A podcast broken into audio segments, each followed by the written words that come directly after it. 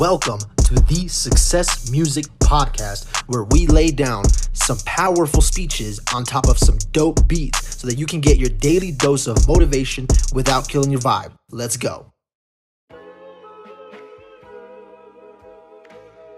I think that um, I think that uh, I think that it's been really interesting for me for the last three years to watch. So tech, when I was investing in it for me, and when I was growing my business in the '90s, and then when I really got into it in 04, 5, 6, 7.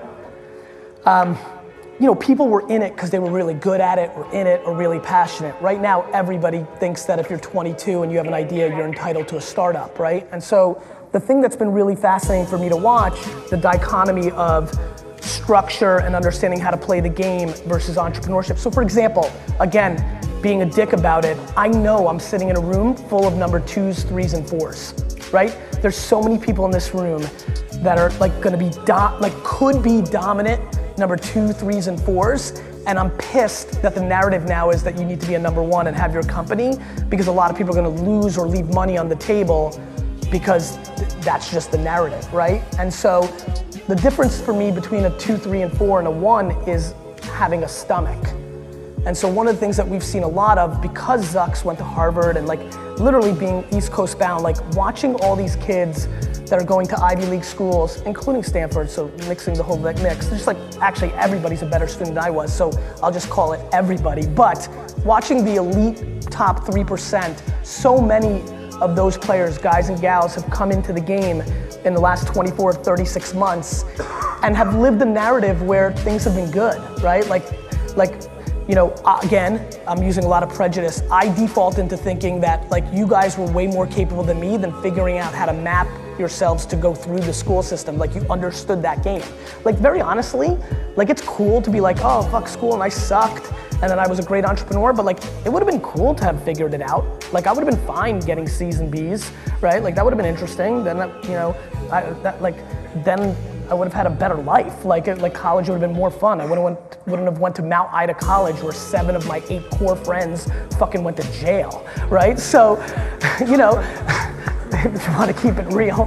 Uh, so, you know, so, but I just couldn't. And I think that that's what I'm seeing the reverse of right now, which is on the flip side, being an entrepreneur and really running a successful company, here's the problem.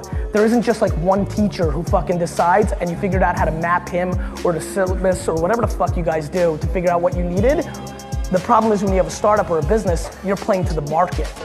And the market doesn't give a fuck who your parents were or how you rolled or what happened before. The market just cares about the market. And so I think that what's been really interesting for me to observe and, and I would say is something for you guys to think about is again, you're gonna wanna think in a certain way versus what may be the reality, or you might underestimate yourself, it just depends on your DNA. But the ability to adjust is the entire game. Like, I'm so proud that I ch- ch- change my mind every day. My dad used to get so pissed when I was building Wine Library. He would always be like, fuck, he's like, he would say like, three months ago you said Ricky was gonna be the best employee. I'm like, I changed my mind. He shit, fire him. Or, or he's like, you said sparkling wine was important, now you just eliminated it from the key spot. I'm like, I changed my mind. Like, my ability to only be comfortable in massive chaos has been my biggest asset as an entrepreneur. Like, I would never take a fucking note. Like, that scares the piss out of me what these three people are doing right now, right? And so, now, now, now, that may work for them, and I'm not, t- like, back to the opening statement, like, you need to do you. Like, some, plenty of people that make a fuckload more money than me and have won bigger take fucking notes. The key, the key though, the key is way too many people are doing, like, here's a good one. You know what really pissed me the fuck off? I'm completely driven by like happiness and like I'm crippled by like chaos. Like, you know, VaynerMedia, which is now 500 people, update your shit. Um, VaynerMedia is like completely dictated by, like I'm a dictator of HR. Like all I care about is the atmosphere. All I care about is how people, intern. All I care about is like how people roll. Like I, I think I've fired the four most talented, smartest people that have worked for me because if you don't know how to play with the other boys and girls, you're out because I suffocate under, you know, conflict and negativity and like nobody's better than me, so you, you gotta go. So what really pissed me off in tech world was when Steve Jobs' book came out when he was dying, when it was all about Steve three or four years ago. I literally watched a lot of my tech startup friends start being like a dick to their staff because Jobs was tough.